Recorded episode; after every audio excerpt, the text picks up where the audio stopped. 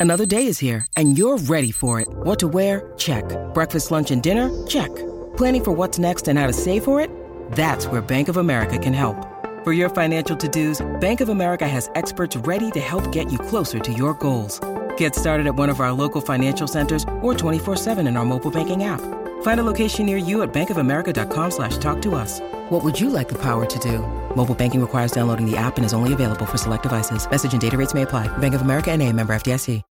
When you need mealtime inspiration, it's worth shopping Kroger, where you'll find over 30,000 mouthwatering choices that excite your inner foodie. And no matter what tasty choice you make, you'll enjoy our everyday low prices, plus extra ways to save, like digital coupons worth over $600 each week. You can also save up to $1 off per gallon at the pump with fuel points. More savings and more inspiring flavors make shopping Kroger worth it every time. Kroger, fresh for everyone. Fuel restrictions apply.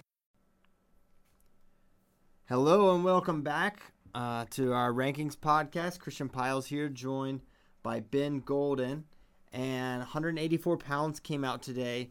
A welcome um, change for for the rankers, whereas we saw 12 guys depart 165.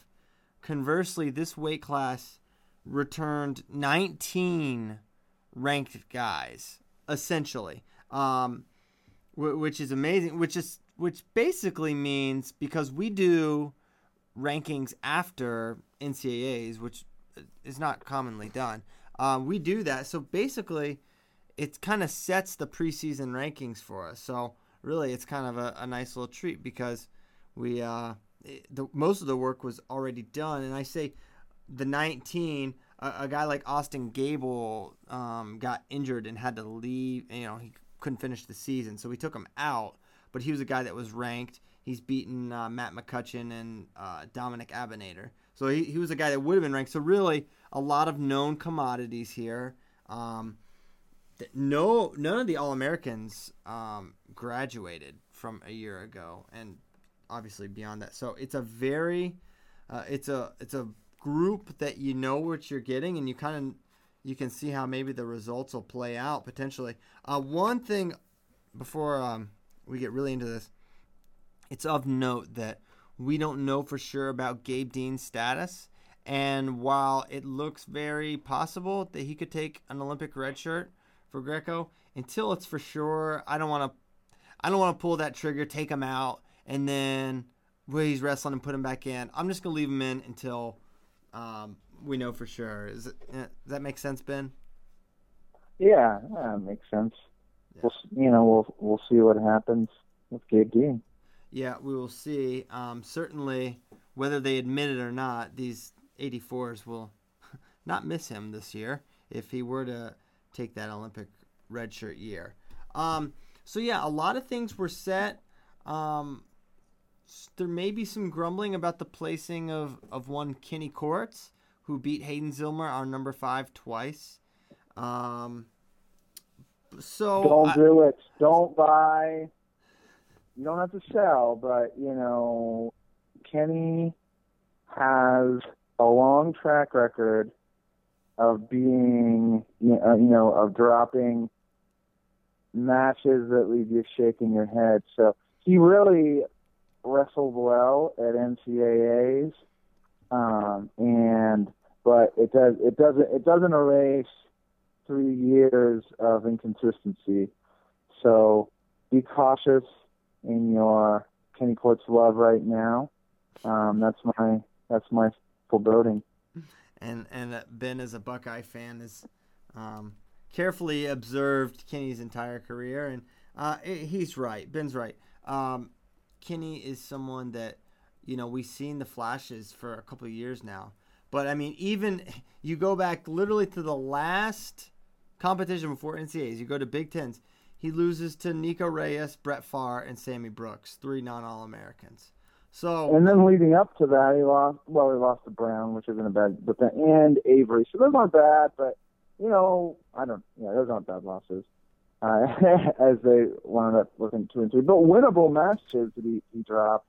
Yeah. Um, Scheffel earlier in the, the year. The Scheffel loss was. Uh, I called that match. That was as, as weird as it gets for, um, as far as losses go. But um, but yeah. So Kenny, and, and maybe no one will advocate for him, and we kind of like fabricate the potential arguments. That's like kind of how we rank. Like, if I was gonna argue for this, how would I do that? So, um, yeah, Kenny at seven, potentially dan- potential not uh, what's the word I'm looking for? Generous, not dangerous. I've got wrestling on the mind. Um, so uh, him at seven, I feel okay with it. Um, someone like Dechow who didn't place but was really good for most of the. Oh year. yeah, Dechow was what? What was he? T- two going into NCAAs or He- maybe three? Um, I can't recall exactly, but he was pretty dang high. He was some, you know, he won Midlands, a pretty tough Midlands, beating Sammy Brooks, as well as uh, Lorenzo Thomas, who is uh, Lorenzo's actually back for a, an unprecedented fifth year at an Ivy League institution, um, which is great. I'm, I'm glad he's back. He's a fun guy to watch. We had Dechow at four, by the way, go, going into Okay. NCAAs. Um, so obviously pretty high. He didn't place, but you know when the guy's four after four months of wrestling, he's pretty dang good. So Dechow, yeah, he lost to Avery and Zillmer, who are both ahead of him, um, but he slots in well at six. So that's uh, that's the the field is deep, man. You look at guys like uh, as far back as McCutcheon and maybe far, like legitimate dudes. Um, Abounader is someone I've always liked. I feel like if he ever puts it together for a consistent weekend, he's going to be great. And uh, Tim Dudley, another guy. The, those are guys that I think have talent to um, break into the top six, seven, uh, maybe top five, a few of them. And, uh, for- And Abounader has been there, you you know, Right. been there um, at, for spurts here and there, and then he's he's kind of uh, dropped it, but but Right. it's it's well within his ability. Yeah, I agree. And and Gabe Dean, uh, we talked about him earlier, maybe taking a redshirt, but of note, he definitely had some. And this isn't really pertain to rankings, more or less just how you view the weight class. As far and away better as maybe we view Gabe Dean to be. Um, not even considering the Cliff Keen tournament where he lost to um, Zillmer and Meeks, I believe. Not even looking at that, he had some really, really tight matches. Super tight match with T.J. Dudley. Uh, really close match with Sammy Brooks. Um, uh, uh, a thriller with Vic Avery, and then he controlled Nate Brown in the finals. But three back to back to back, um, uh, quarter semi, and, and the match before that, very close matches. So as much as you look at Dean as maybe a prohibitive favorite because what you saw him do in the finals, him dropping a match if he wrestles or him having some tight matches, that this should not be earth shattering. As there were a lot of guys that could that could wrestle with Dean. Yeah, there were. I mean, it's throughout the year. I, I seem to remember him having a number of of tight matches, and you know, and obviously he actually lost a couple, and surprisingly uh, early in the year. But I, I, I believe he had, he had a lot more close matches throughout the year than was expected after his freshman campaign, when when you know he was quite impressive, you know, beating Ed Ruth, et cetera. Yeah, yeah, and really dropping no matches to to that extent. But he got it back on track and won, and he still is a, a, a big favorite. But like this weight, think it's really tough. Um, as far as you know, guys to watch, not a ton. My redshirt report, um, which I did one for every weight, uh, only had three guys on it, and normally they have like six, seven, sometimes more. Um, but the guys to watch: Alex Utley of UNC. Um, he's borderline rankable. Zach Zavatsky of Virginia Tech. I it's there's a strong possibility he beats out Gable. Um, he's a Really? oh yes, absolutely. Where's absolutely. he? Where? Where's he coming out of high school? Uh, Latrobe. He's from uh, Western PA. He's Okay. a young gun. Very uh, tall, fair, really good on his feet, really good on top. High pedigree, high upside. Very possible he beats out Gable. So keep an eye on that. Okay. I don't know for sure. I know that Zavatsky did not win the wrestle off, and I also know that Gable beat Matt McCutcheon, who majored Zach Zavatsky. But um, things change and kids get better.